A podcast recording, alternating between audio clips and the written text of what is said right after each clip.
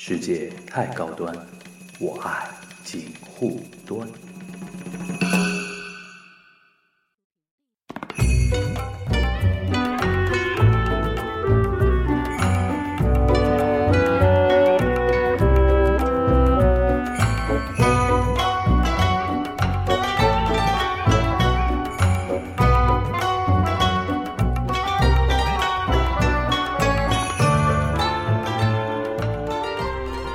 大家好，我是樊一茹。今天这期节目呢，是之前我在微博上跟大家有约定好，是说谈一谈呃两部电影。嗯，一部是那个最近刚上映的《小偷家族》，一部日本电影；还有一部就是已经上映了一个月左右的《我不是药神》。呃，后来一想呢，觉得说，既然谈电影嘛，而且我们那个锦湖端已经有很多时间没跟大家见面了，那索性。就谈的稍微多一点，就最近这一段时间的几部，呃，电影，我觉得有跟大家想分享的东西，都尽量跟大家说，好吧？嗯，先简单看一下，截止到现在这个时间点呢，那个这些电影的一个票房的一个成绩。首先，我不是药神已经上映了三十三天左右，现在的票房是三十点七九亿，呃。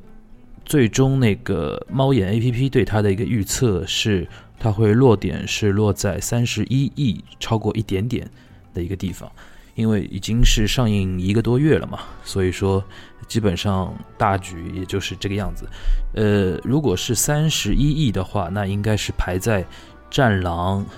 红海行动》，嗯，是不是还在那个？嗯，好像应该还在那个第三名《华人街》呃，《唐人街》《唐人街探案二》后面，大概排到前五第四名的那个样子吧。就是呃，国产电影史上啊，也也是相当耀眼的一个成绩。呃，先然后那个先来讲那个，我不是叫神吧？呃，我是在跟帮大家稍微回顾一下啊，就是六月底的时候。呃，有一部李易峰的电影叫《动物世界》，它是先上，呃，等于开启了整个暑期档。然后我第一时间去看了《动物世界》，觉得当时就觉得说，哦，呃，李易峰那个跟《动物世界》的关系就有点像，给我感觉就有点像那个刘昊然跟《唐人街探案》的一个关系。怎么说呢？就是呃，一个很受人瞩目的一个明星，就是男演员。也不能说他是流量啊，因为那个有些人可能会对觉得说把刘昊然定位为流量可能会觉得不满啊。但我觉得李易峰应该是大家比较公认的流量明星，就是比较受瞩目的男演员，呃，年轻一代的啊，相对年轻一代的他，呃，有了一个在电影的这一个领域的一个代表作，而且这个代表作可以说是一个可持续开发的一个 IP。呃，《唐人街探案》自然不用说，已经有。两部了，而且看这个样子，应该第三、第四部都会拍下去。呃，动物世界呢，也看得出来，因为第一部结束之后，已经埋了一个伏笔，大家看得出来，肯定会有二，继续这样拍下去。那其实对于演员本身来说，这是一个不错的一个怎么说呢？嗯，不错的一个状态啊，因为至少他隔一段时间都会有这么一个有标志意义的一个作品会这样这样出来。当时我还。个人是觉得说，对李易峰来说是一个非常好的一个一个一个现象，而且《动物世界》本身这部片子拍的蛮好的，并不差，非呃不能说不差了，就是非呃非常在质量之上，呃，因为它本来是改编自那个日本的一个著名的一个漫画嘛，是讲关于赌博的，而且它在呃根据我们国情的这边的一个改编啊什么的，都是呃可以说是大家能够接受，而且整部戏的。那个剧情都撑得挺满，你整个两个多小时看下来，并不会觉得说啊这里好拖啊，然后有点看看那个有点节奏有点乱啊怎么样的，整个节奏都不错，而且比较让人有印象，呃非常深刻的地方是它的一个舞美和一个美术的一个地方啊，呃这个就不多说，因为它开启了这个之后，呃本来我们会期待说。动物世界会有一个相当耀眼的一个成绩，当然现在成绩也不差啊，只能说，只能说那个比我当时预期稍微差一点，但是它比当时预期差的一个根本原因呢，就是突然出现了那个《我不是药神》这么一部片子。我不要是我不是药神这部片子，当时是原定是预计在呃《动物世界》上映后一周的那一周的周五才正式上映的，但呢，它是在《动物世界》上映那一周就开始做了点映，而且点映的口碑之好。就是让那个制片方信心满满，就是把那个公映的日期提到了周四。这一般来讲的话，周四会非常少，就是把那个公映日期提到周四。一般都会把，尤其大片啊，然后那个大制作的片子都会把自己的上映档期放在周五，因为周五大家周末嘛，都会有迎来一波那个观影的一个高潮，对他们那个整个气势和那个后期的一个宣传什么都会是一比较好的点。但由于是，呃，我不是药神，实在是那个口碑太过于好了，然后制作方，甚至包括于那个电影院之类的那个演员经理啊什么的，其实都可能倾向于是说，是不是早点把它公映，不要再搞那种比较频繁的那个点映，其实没有太大意思了。所以说，呃，他周四就是可能七月三号左右吧，七月三号左右就正式公映了，然后当时是个周四，所以说他一。那个《我不是药神》一旦正式公映之后，就造成了《动物世界》的票房受到了一定程度的一个挤压。这个我觉得说，虽然为《动物世界》这个片子感到有一点点小惋惜，但是因为实在是，呃，好片扎堆，然后加上所有的好片，或者说。呃，基本上所有的电影吧，都会瞄准每一年的这几个关键的档期，比如说春节啊、国庆啊，然后暑期档。暑期档是那个兵家必争之地嘛，所以说这也是没有办法的一个事情，就是既生瑜何生亮。呃，然后就来到了那个《我不是药神》。《我不是药神》这部片子呢，我在看之前就是就是我没有意识的那种状态下，都会看到。呃，微博啊、微信啊，各种各样的渠道都在说这个片子。当时还只是点映啊，而且很多那种持正面观点的人的那个说法都非常的，呃，怎么说呢？非常夸张，就是这打引号的夸张，就是说，呃，就是二零一八年最佳国产片没有之一，然后说一定要去看的一个片子，然后一看到那个豆瓣上面有。好，好像当时还没有分打出来吧，但是反正下面就一堆已经有那个满星、五星啊之类的，就把整个胃口吊得非常高。所以说，我们当时怀着相当一个高的一个期待去看的。那说老实话呢，就是说的确没有辜负那个我当时的一个期待，尤其看完之后，就第一遍看完之后就觉得说，嗯嗯，就是说。大家平时一直在一直在呼唤的那种电影嘛，就是说，呃，首先在题材上它是非常过硬的，又又是一个现实主义的题材，但是呢，它没有又没有拍的非常那种哭爹喊娘、非常丧、非常痛苦的那种拍法，还是采取了一种呃商业片的一种处理手法，从那个呃有点像那种十二大刀那种感觉，就是有一个集团有一个那个。集体，然后一起完成一件事情，然后同时呢，又是一个喜剧片的一个模式。当然，它后面是会有一个情绪的一个转折啊，就是说它整，而且整个故事都是非常完整，一个闭环的一个故事。看完之后就觉得说，嗯，就是非常完整的一个故事，而且，呃。内容也好，手法也好，都非常成熟的商业电影。因为毕竟监制是宁浩嘛，宁浩是我个人认为觉得说，在那个商业片、商业类型片里边就不算大片吧，小成本、相对小成本制作的那些商业类型片里边，我觉得宁浩是掌控的是非常好的。呃，然后再加上他的题材之吸引人，呃，因为那个生老病死，然后这种话题嘛，是每个人都会。呃，遇到的，哪怕你不是自己亲身遇到的，那家里人都会有类似的那种情况，所以说它的社会意义也摆在那个地方，所以说当时看下来就觉得说，嗯，非常不错的一部电影。然后我个人看的时候呢，就是想到两部电影嘛，一个就是从内容上来讲的话，从呃从题材内容上来讲的话，它很像美国的一部电影叫《达拉斯买呃达拉斯呃买家俱乐部》，就看过的同学可能。那个知道，呃，然后知道我所指的它像在什么地方。然后没有看过的话，我觉得大家可以去搜着看一下，是呃非常优秀的一部好莱坞片。然后当年也是取得了非常好的一个成绩。呃，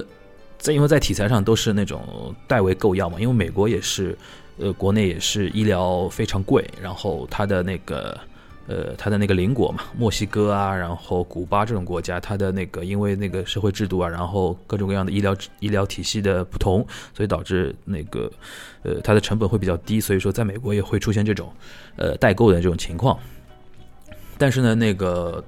达拉斯它的那个下手更狠一点，就是揭露一些呃。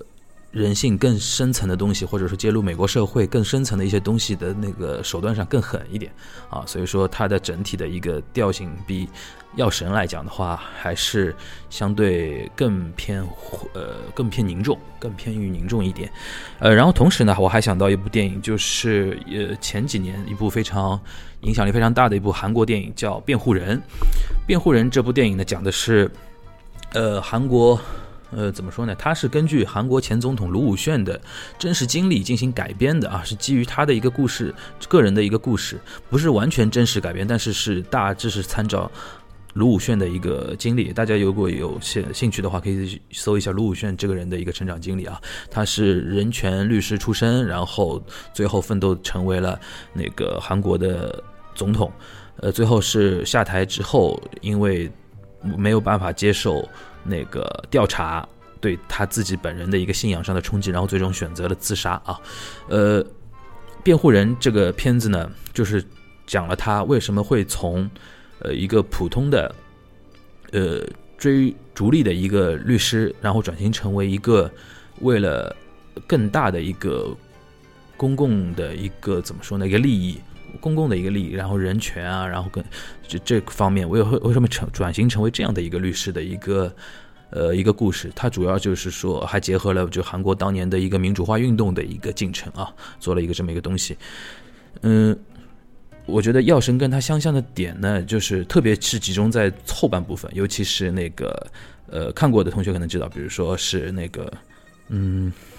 特别是那个法庭审判的一个地方啊，因为他最后看过。辩护人的大家都知道，最后他会有一个，就是宋康昊是韩国很有名的一个演员，他演那个主角，然后他接受审判，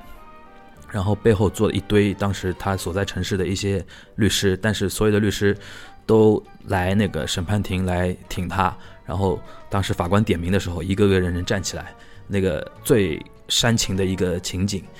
当时我在看《药神》的时候，他有相对应的，就徐峥最后被捕之后在法庭里边，但是他没有一个，他把那个一个个律师站起来那个情景一分为二。首先，那个法庭里边的那个场景是呃就这样平平淡淡的叙述过去了，然后他把后面一分为二，就律师一个个站起来，就韩国那个辩护人那个这个情景，用在中国这边他是用那个病人送十里长街送那个药神这个。情节有点像那个怎么说呢？致敬也好，或者说就是这么一个思路去拍的，然后一些运镜、镜头的一些运用啊什么的都非常像那个辩护人，所以说这是我当时看这个片子的首先两个直观的一个感受。当然，我对那个那个怎么制片、那个导演啊、编剧啊，他们这种安排，我是没有任何负面的一种看法的，因为我觉得说。电影嘛，电影这个东西是创作的东西，然后好的东西是可以值得借鉴的。这这里边是完全不存在，至少《药神》在这里边是完全不存在所谓的一个抄袭的一个东西。毕竟它很多东西都是很硬邦邦的拿得出手的啊。然后再加上它的故事内核本身，它的改编是呃有本的。所谓有本，就是说它是有真实事件所改编过来的。所以说在这一块的话，我觉得说毫无问题，因为呃它只是一个类型上的一个问题嘛。对吧？然后，这是我当时看的一个感觉。然后，这部片子《药神》的话，其实我大概前前后后看了大概有四五遍，就是除了自己看了两遍之外，然后陪自己的家人，然后陪朋友什么的都看了好几遍。所以说，呃，有一些细节的地方都看的看的几乎到到最后有点稍微要背出来的那种感觉。其实这这里边我别的不多讲，就是说。看得出来，那个，呃，导演是非常注重细节的一个人。有一些地方把细节拍得非常到位，而且他会有一些，呃，那个怎么说呢，暗合的一些地方，然后呼应的一些地方。比如说他开场的时候，他会拍到一个印度的一个神像的一个玩偶一样的东西，然后这个神像，后来我一查资料是说他是印度湿婆神，印度这个印度教里边是湿婆神是一个，他是多神教啊，湿婆神是湿呃湿婆神是里边非常重要的一个神，然后他那个蓝色的那个神呢是湿婆神的妻子，她也是一个重要的神，然后这个形象呢在影片的一开始出现，然后在呃陈勇去印度买药的时候。他从药店里面出来之后，正好碰上，呃，印度街边有人在那个驱虫，然后喷那种雾，然后在重重迷雾之中呢，出现了一个那个蓝浑身蓝色的那个神的一个大的一个雕像，然后从他面前走过。这段这段镜头，然后再配上非常有印度感觉的那些配乐什么的，这这。这一点就是让人特别有印象深刻。然后你再去找那个资料，会发现说，哦，原来这个神像它是有所指的，它是指一些就是我不下地狱谁下地狱的，就是类似于像这样的一种一种牺牲和一种升华上的一种精神上的一种东西。那我会觉得说，啊，那我觉得这个导演他会在一个非常扎实的叙事叙事的一个过程中，他也会拿出一点地方去稍微。展现一下他自己的内心的那种怎么说呢？我个人把它理解为是一种，呃，个人英雄主义情节或浪漫主义情节的一些东西的一个展现。这点东西，我这种细节，我会觉得说相当高级的一个展现啊。所以说，我觉得那个文牧野这位导演虽然很年轻，然后也是第一次接手大那么大的一个制作，那么大的一个长篇的一个制作，然后他的监制是宁浩、徐峥。整个摄制团队都是如此的高规格的话，我觉得他第一次出手还是让人非常惊艳的，然后也可以相当期待他未来的一个表现。然后还觉得比较值得讲一讲的就是里边一些演员的表演，看过的同学都应该呃知道，他呃徐峥他们团队是把这个东西的背景改编在呃十五六年前的上海。而且它里边会时不时的会穿插的那个互补啊，或者说，呃，就直接讲上海话，都会有这种情况。所以说，而且它里边有两位吧，至少两位上海籍的演员，徐峥和那个王传君，王传君啊。然后，所以这我在看的时候就特别特别关注到他们一些呃对话或者神情上的细节。这一点我觉得可能外地的同学可能没有这种感觉。我尤其我觉得觉得说，呃，徐峥当然自然不用说，他演这种市井小人物已经是反复被验证过，是相当炉火纯青的。这次让我比较印象深刻的是王传君，他的对于一些呃人物的呃怎么说，特别是台词台词的一个处理，就非常让我感觉那个要起鸡皮疙瘩的地方。就比如说，呃。那个叫什么？有，呃，比如说他叫叫黄毛，比如说黄毛那个，呃，打在他们那边打工，然后在结结工钱的时候，那个陈勇说：“那个你的钱已经跟我结清了。”然后黄毛准备走走的时候呢，那个陈勇就拿出两沓钱，就是说意思就是说这钱是给你的。然后那个王传君就说了，王传君演的那个，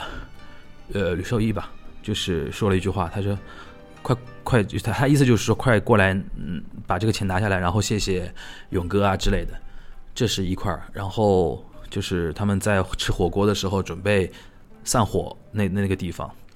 然后说：“呃，王传君对着呃徐峥演的那个勇哥就说，你是不是酒喝多了？那些地方，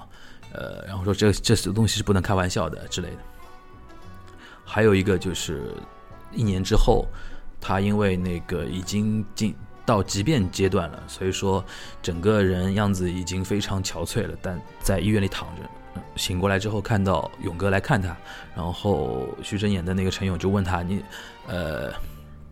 意思就是说啊，你现在怎么还敢自杀了？”然后王传君那个角色就说了一句：“没有药呀。”就这个样子了，就是这三个点呢，就当时我看的时候会有起鸡皮疙瘩的那个感觉。为什么呢？就是在上海生活过的同学可能会有这种感觉，他的那个口气就完全是那种，呃，呃，有一点，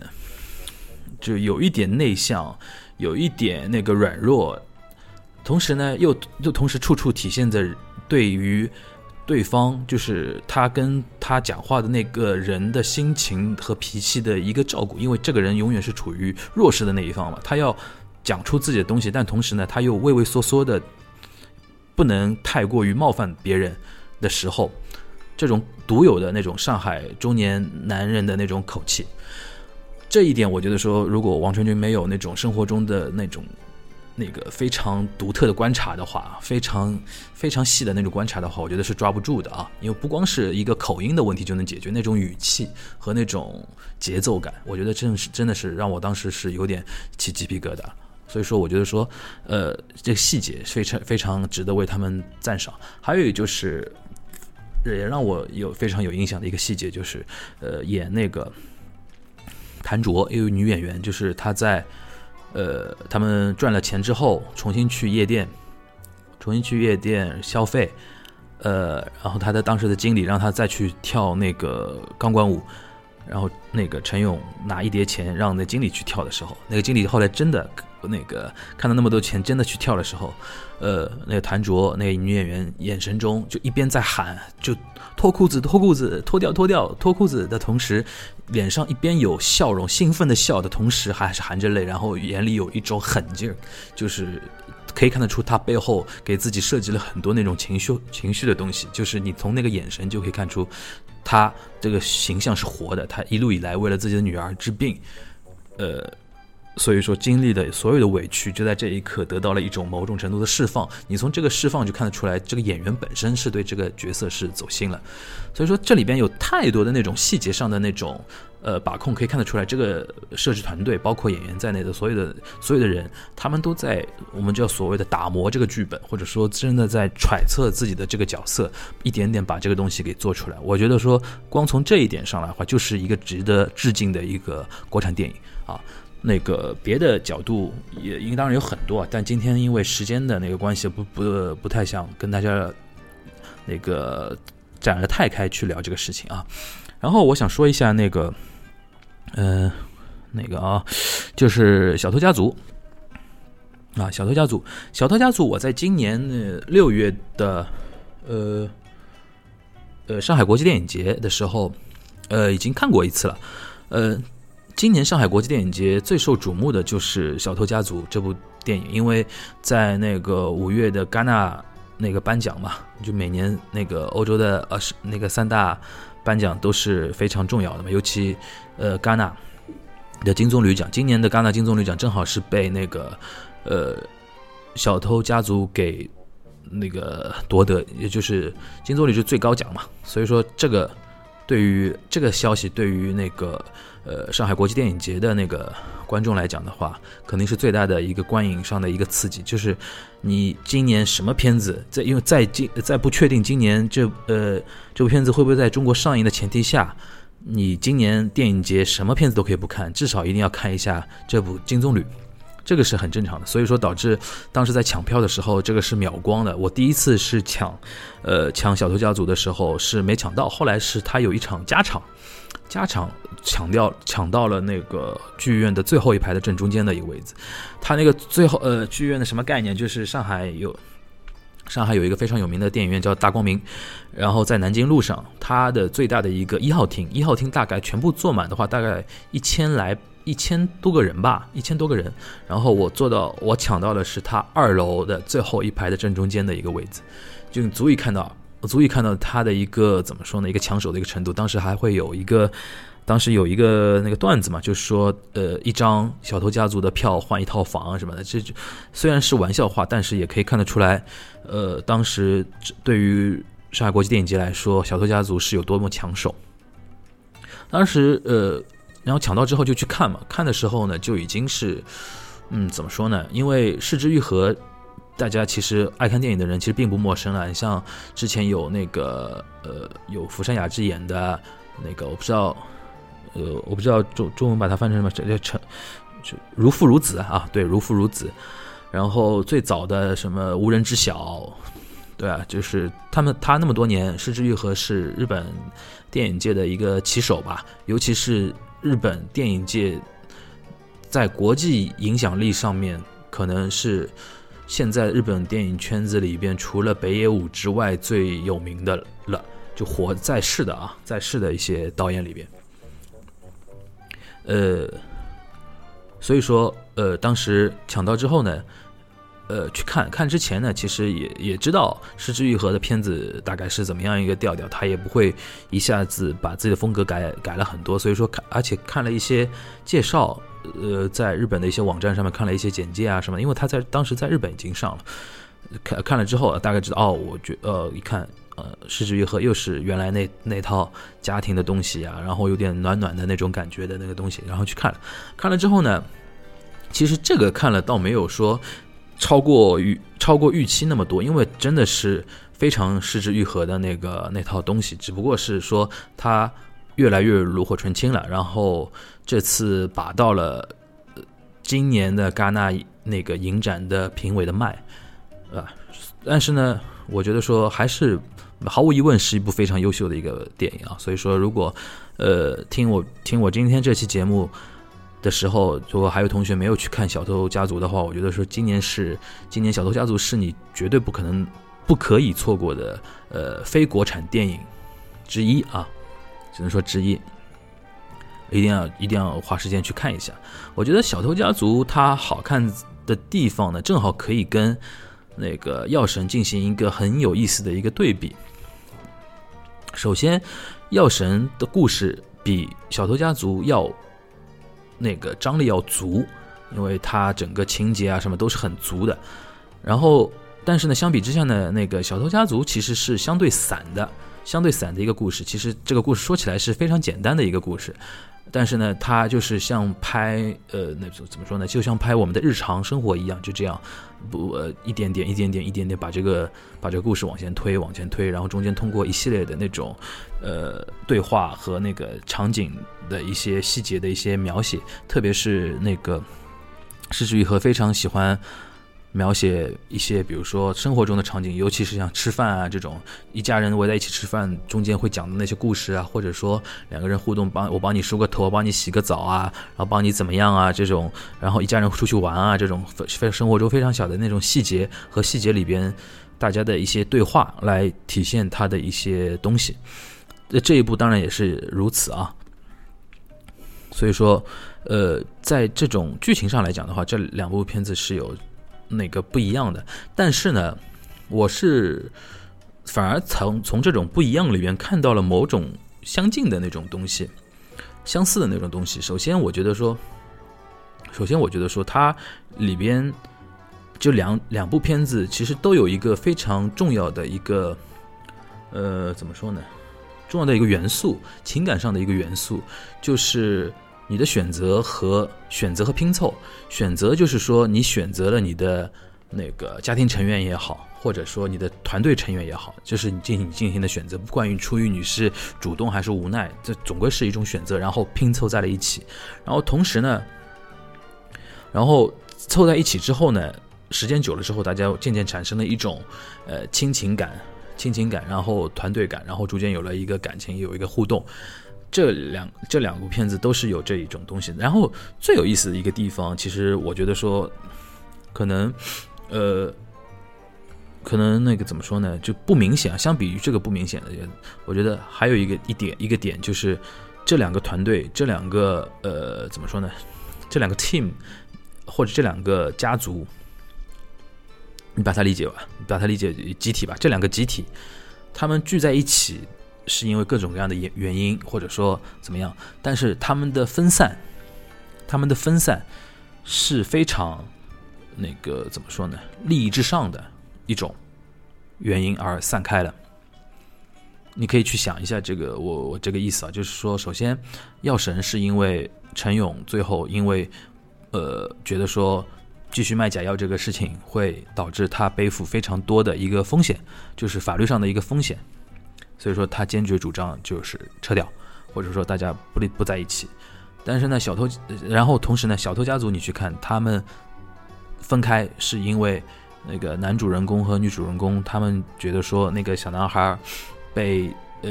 受伤，然后被警察保护起来之后，他们会惹上麻烦，然后选毫无迟疑的选择了打包准备走人，但最后是因为没有成功逃离嘛，所以说它里边就反映一个什么东西呢？就是虽然大家都是非常温暖的一种亲情上的东西，我觉得所有看的人都会体现到体体验到这种东西，但里面有一个就是创作主创人员的一个残酷的一个地方，他就是很明确的在告诉你。在很多事情面前，所有的亲情，我们不能说是不堪一击吧，就是我们所有人都是从某种程度上都是精致的利己主义者。我觉得在这一点上的话，呃，可以说，呃，怎么说呢？有一些人会觉得说，呃，是不是可以换种表达模式，让它显得更加温暖一点？但是我个人觉得说，呃，这种表现的手法，这种表现的手法有它的。现实性在，然后我觉得现实性其实是更大的一种力量，让我们去促使我们去思考很多东西啊。所以说，我觉得说，如果硬要把这两部片子进行一个对比的话，我觉得这些点是让我非常呃印象深刻的。然后单独来讲一下那个《小偷家族》，因为我在之前那个呃电影节看过一次完整版，所以说才能感受到啊，原来这次那个。正式公映版的里边呢，还是有一点剪掉的一个部分。我先来跟大家说一下，它剪掉了哪些部分啊？首先，那个跟大家稍微回忆一下他的家族成员构成。首先一个是奶奶，呃，然后有一个像父亲一样角色的，这要像父亲一样角色的中年男子，然后有一个像母亲一样的呃角色的中年中年女性。然后有一个稍微，呃，高中毕业大学生左右的一个姐姐的，类似像姐姐一样的一个存在。然后有一个小男生，最后有一个小妹妹，他们是这样的这么一个六六个人。然后剪掉的部分是谁呢？谁的戏份呢？是那个姐姐的那个部分，就是亚纪啊，亚纪这个小女孩她在那个打工的那个部分，因为，呃，电影局嘛，她经常会对那种。呃，涉及到呃裸露啊，涉及到那个性上面的一些事情，他会比较敏感，所以说都选择了删减。其实，呃，亚季的部分呢，呃还好，因为整部片子没有那个特别。过分的一些那个铺路的一些镜头啊，所以说我觉得说这次剪的有，我个人觉得说有点过于敏感了啊。压机剪剪掉的部分，就是可能当时看完整呃看那个公映版的同学会觉得比较莫名其妙，就是当时反映他在打工的时候，他跟自己的一个呃小那个一起打工的一个小姐妹在聊天，然后过来一个经理说你不要把手放到那个内衣里面，这样我们会。被那个我们呃公司会倒闭，然后镜镜头切到亚季那个地方，没多久就马上切切走了。其实这里边剪掉一大段，就是亚季在那个工作的一个场景。他们这种工作的性质呢，其实是那种，呃，也不是一般的那种风月场所，就比较特殊。特特殊在哪里呢？就是满足某些客人的一些比较怪的一些那个癖好。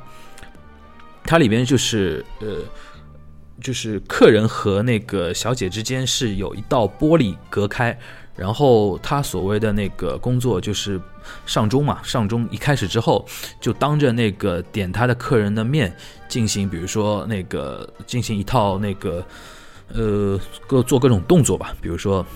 宽衣解带啊，然后。那个，但是他会有一些一定底线，比如说，因为他那个经理也说了，你如果把手伸到内衣里面，我们会倒闭啊，怎么样，怎么样？就点到为止的一些，因为有些客人他可能，呃，就是说只是想看，看那个那个小姑娘自自己来宽衣解带那个过程，他会得到一些那个高潮上的一种满足，因为这个是每个人可能都会有不同的一个那个一个嗜好，所以说这里边呢，就是呃亚基就打的这种工。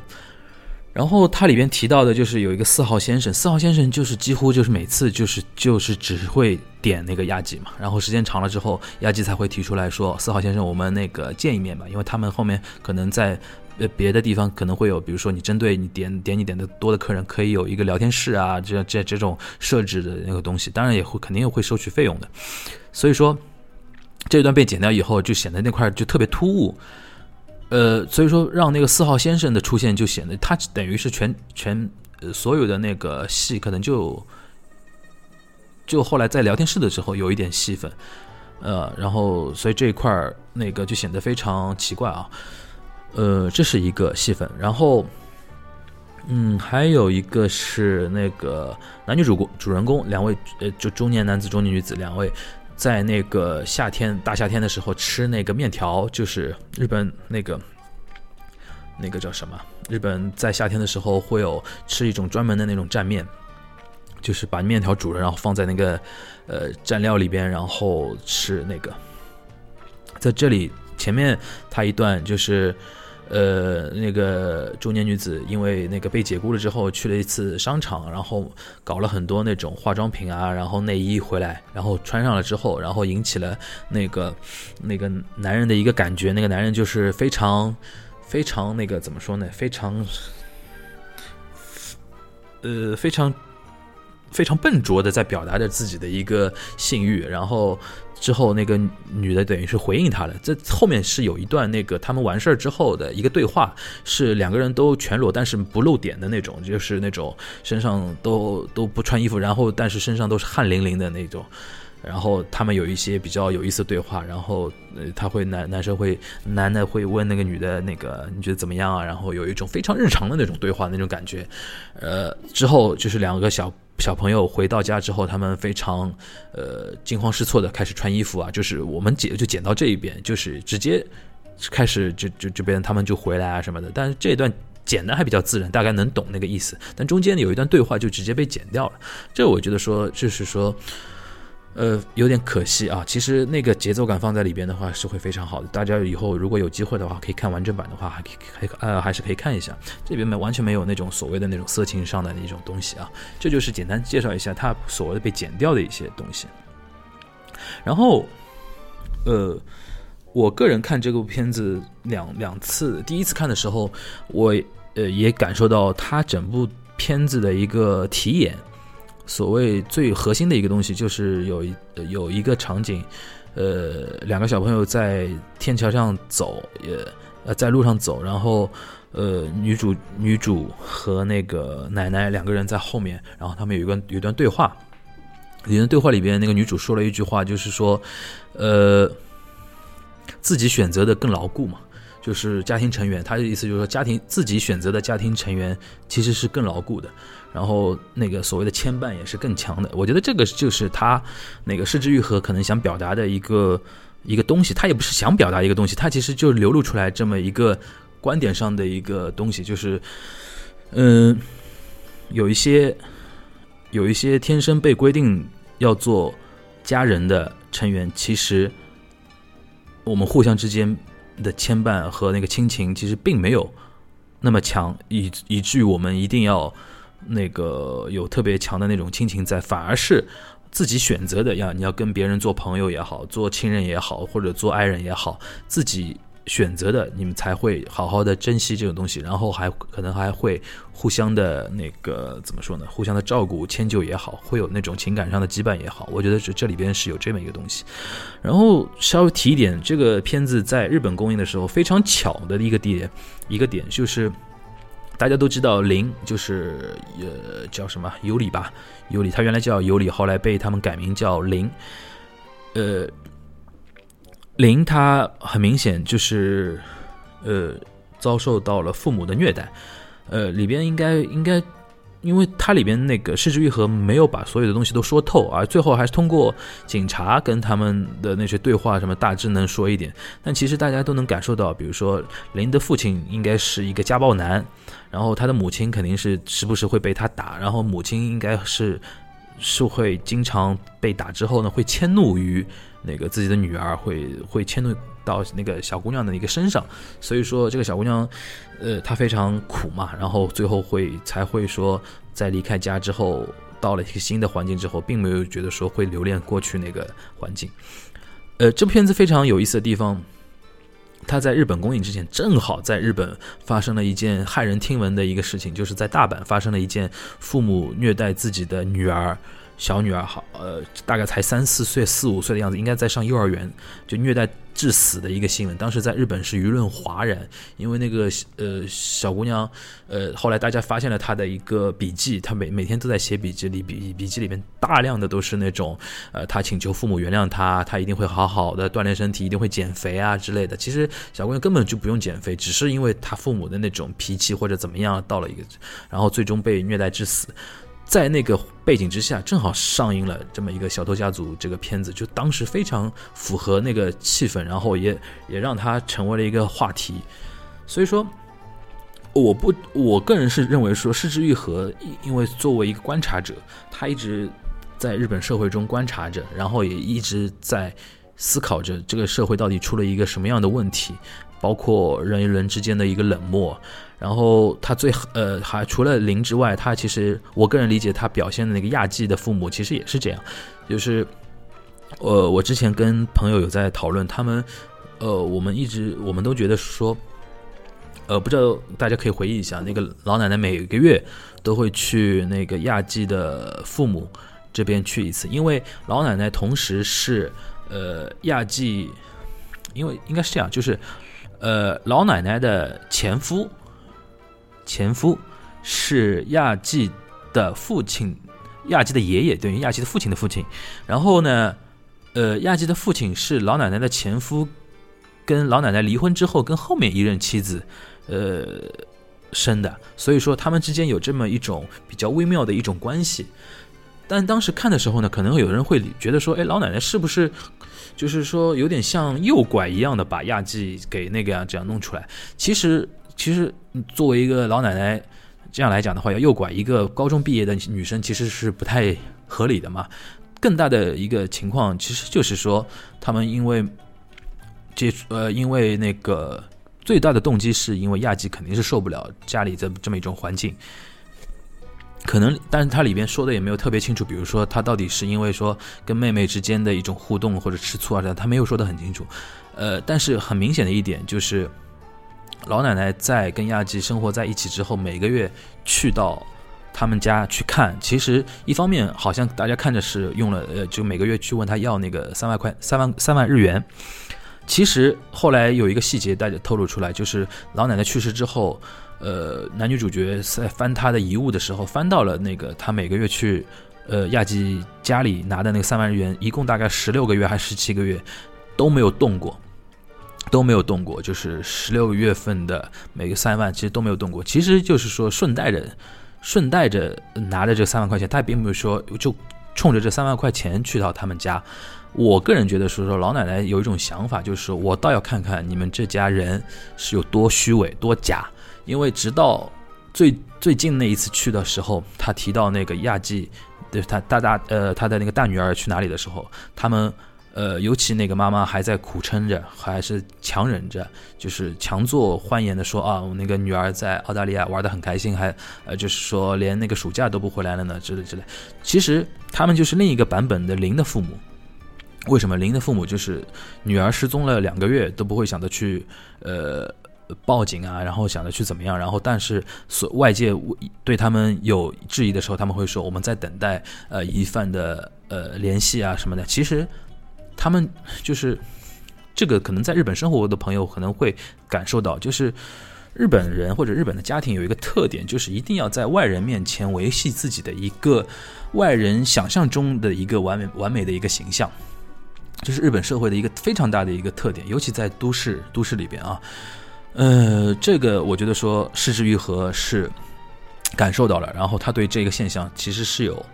呃，质疑的其实是有疑问的，就是传统的那些人与人人人之间的一种感情，人与人人之间或者说家庭之间的那种温情和亲情，其实更多的流于一种形式和流于一种呃造作，对吧？然后更多的大家是觉得面子或者说呃出于各种利益上的考虑，就是不声张，不去面对这个问题。大家哎，其实呃。几年前有一部，还有一部电影叫什么《东京协奏曲》吧，好像也是说的这么一个这么一个事情，就是家庭成员各自有自己的故事，但是大家表面上维持的和谐啊什么的。就是这几年反映这种情、这种类类似问题的那个日本电影，其实有很多啊。我觉得是这里就不再多展开了，讲一些我的一个看法。呃，还有一些就比较小的点了，当然。呃，这次我觉得很多人都提到了那个信代，就是那个女主角信代，就是演员叫安藤英，她的一个神级的一个演技，有很多地方，比如说她在抱着林的时候，就给给林给林洗澡，抱着林的时候跟她的一个对话，然后呃被警察抓到之后跟警察的一个对峙的一个讲话，比如说呃人生下来就真的成为了母亲了吗？就之类的这种非常戳人的一些台词，我相信大家都是非常有感觉的。然后还里边还提到一个呃，不是还提到就是。呃，那个珊瑚屋就是那个小杂货店，小杂货店的那个老板，在其实大家可能感受到，这杂小杂货店的老板对于那个小男孩和小女孩，尤其小男孩，他每次在那里偷鸡摸狗的事情，他其实都知道，但是呢，却是不揭穿。然后，但是他会提醒那个小男孩说：“你不能让你妹妹再去做这么一件事情。”啊，他然后这里边他其实有，我觉得是有一个对比在那个地方，呃。因为那个珊瑚屋，呃，珊瑚屋这种业态，其实，呃，日本叫达嘎西亚，达嘎西亚，我不知道，不知道中中文应该怎么翻法啊？达嘎西就是日本的日本特色的一种小吃小食品的一种总称。这种小吃小食品相当于我们当时那种，呃，中我们小时候吃的那种什么，呃。一毛钱一个的那种糖啊，然后一串啊，就是那种就非常廉价的那种吃的东吃的那种东西。然后，呃，然后这个小店是卖这种东西为主，比如说还带一点文具啊，带点小玩具啊，但是所有的东西都非常便宜的那种小店。这种东西呢，在日本呢称为叫达嘎西亚，你可以翻成叫小杂货店，但是它比杂货店又非常的又不不太一样，它是非常针对小朋友的啊。然后，呃。但这个珊瑚屋其实是一个达嘎西亚，呃，之后它其实关门。并不是因为什么倒闭啊，什么小男孩说大概是倒了吧，其实不是倒了，他那个，呃呃，那个上面那个呃铁门上贴了一张纸，纸是说的是丧钟嘛，其实就是说肯定是那个老头那个去世了，然后家里在办那个丧事，然后这几天就不营业，这么一件这么一件事情，他然后他们才会想到去那个超市嘛。我是觉得说这里边那个失之愈合是运用了一个对比，就是代表了昭和时代，或者说代表了日本，呃。就是传统日本吧，传统日本亲情社会的那种达嘎西亚，和代表了新时代的那个充满了电子化、充满了资本主义色彩、充满了那种呃效率、充满了那种金钱感觉、充满了那各种各样的那种非常呃怎么说呢？非常现代化的那个超市的一个对比，在充满了昭和气味的那个达嘎西亚里边。那种小偷小摸当然是不好，但是人人与人之间的那种怎么说呢？体谅和那种感情和那种羁绊，让老先生永远不把这个事情当当一件事情，但是他会也会有自己的底线，就是说你不要再教你的小妹妹会做这件事情。但是在现代化的超市里边，为了一袋这种橘子，那个店员会追小男孩追很远，直至把他逼的。跳下去，当然小男孩是有故意的成分啊，但是它里边并没有说的很透。但是我个人看的时候，就会有这种非常强的那种呃情绪在，因为在日本待了之后，大家就是其实待久了之后嘛，其实他们这个话题会经常被日本一些上年纪的人提起，比如说昭和怎么怎么样，平成怎么样，然后顺便说一下，明年呃平成时代也要结束了，会有新的年号，就是说他会有这种。用那种年号来代表某个时代，然后体现某种怀旧嘛。在这里，其实大家可以去看一下另外一部日本电影，叫那个呃三丁目的夕阳。三丁目的夕阳大概一共有三部吧，前中后一共有三部，这是非常好看的一部反映日本昭和年代的一种电影，非常非常感人的一个片子。的呃，大家去可以搜一下啊。就是反正小偷家族嘛，就是说呃。这次我看一下，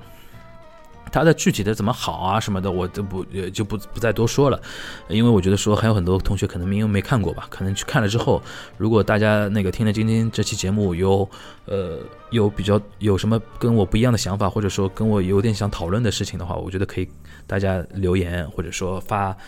发那个微博的评论给我，我会看。然后看下一期我们是不是有时间再来呃再来再来聊一下跟电影有关的一个话题啊。嗯，反正我今天看现在这个时间点的话，那个《小偷家族》上映四天已经上了五千万，然后那个猫眼猫眼 A P P 上对对它的预测已经是接近一个亿了，九千八百多万。这个事情我觉得非常重要的就是，呃，日本的电影，日本的电影在中国呃本土上映的话，一个一亿是一个观察点，一亿是一个观察点，因为之前。呃，除了非常特例的那个你的名字之外，你的名字因为是它既结合了二次元的元素，因为有新海诚这样的大神级的那个人物，然后既结合了新海诚，呃，既结合了二次元的元素，又结合了艺术电影、艺术片的那种话题，再加上它在中国上映之前，在日本是票房爆炸式的一个口碑出来之后，所以导致了在中国上映的时候，它会上到几亿的。几亿人民币的一个票房，除了这个之外，基本上在中国上映的日本电影的话，一亿真的是一个坎儿。之前能到过呃一亿以上的啊，除了你的名字之外，还有一个就是哆啦 A 梦那个伴我同行，但是那个也是有因为有情怀的元素在，而且那个哆啦 A 梦那个也就伴我同行这一部是超过了呃两三亿以上的一个票房，之后的哆啦 A 梦的的每年的一个呃长片基本上也在。也在那个一亿左右，然后之后之前还有一个海海贼王，现在叫航海王啊，官方译名叫航海王，也上过一亿。其他的不管包括二次元，不管是甚至包括银魂也好啊，然后呃其他的你包括新垣结衣的电影也好啊，其实都很少有会上到一亿的，基本上也就小几千万差不多，小几千万，有的甚至有的甚至上一千万都很累。所以说这次那个。小偷家族如果能超过一亿的话，我觉得说真的是可以标志着，就是日本的文呃，不说商业片吧，就是因为很多那种呃电影观众还是冲着他那个金棕榈的那个。那个名头去看的嘛，但是至少来说，大家心目中未来可能中国的普通的电影观众心目中会给日本电影留下的一个位置会越来越大。我觉得这个对我们，对至少对于我自己非常喜欢看日本电影的人来说，我觉得是一个非常好的一个现象和指标啊。嗯，然后我们呼吁吧，就是那个电影局也好，以后对那个比较好的那些啊，包括日本在内的海外作品的话，能够更加的。让人家让我们在第一时间看到他们的一个佳片啊，所以说今天这一期呢，就是我一个人自说自话的，就把一些针对这主要是针对这两部电影的一个感想跟大家稍微聊一下。如果有那种错误说说错的地方，大家欢迎指正啊。如果有那个想法的话，欢迎可以交流。下一次呃，如果我觉得说有值得。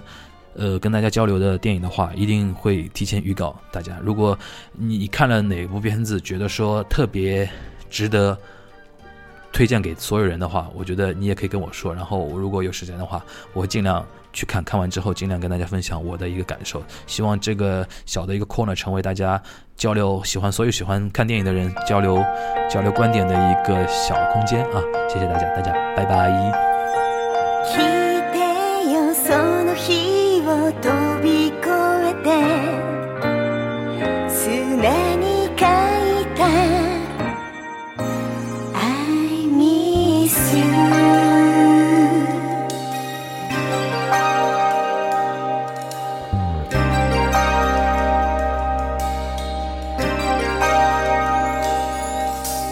北へ帰るの誰に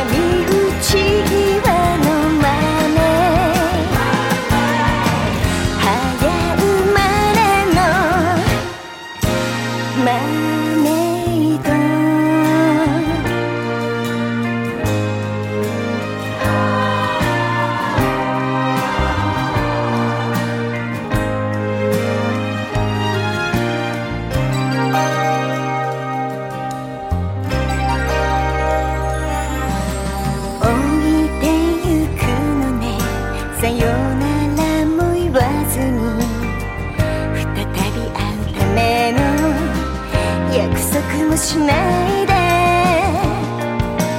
北へ行くのね。ここも北なのに。寒さこらえて。鳩場で待つわ。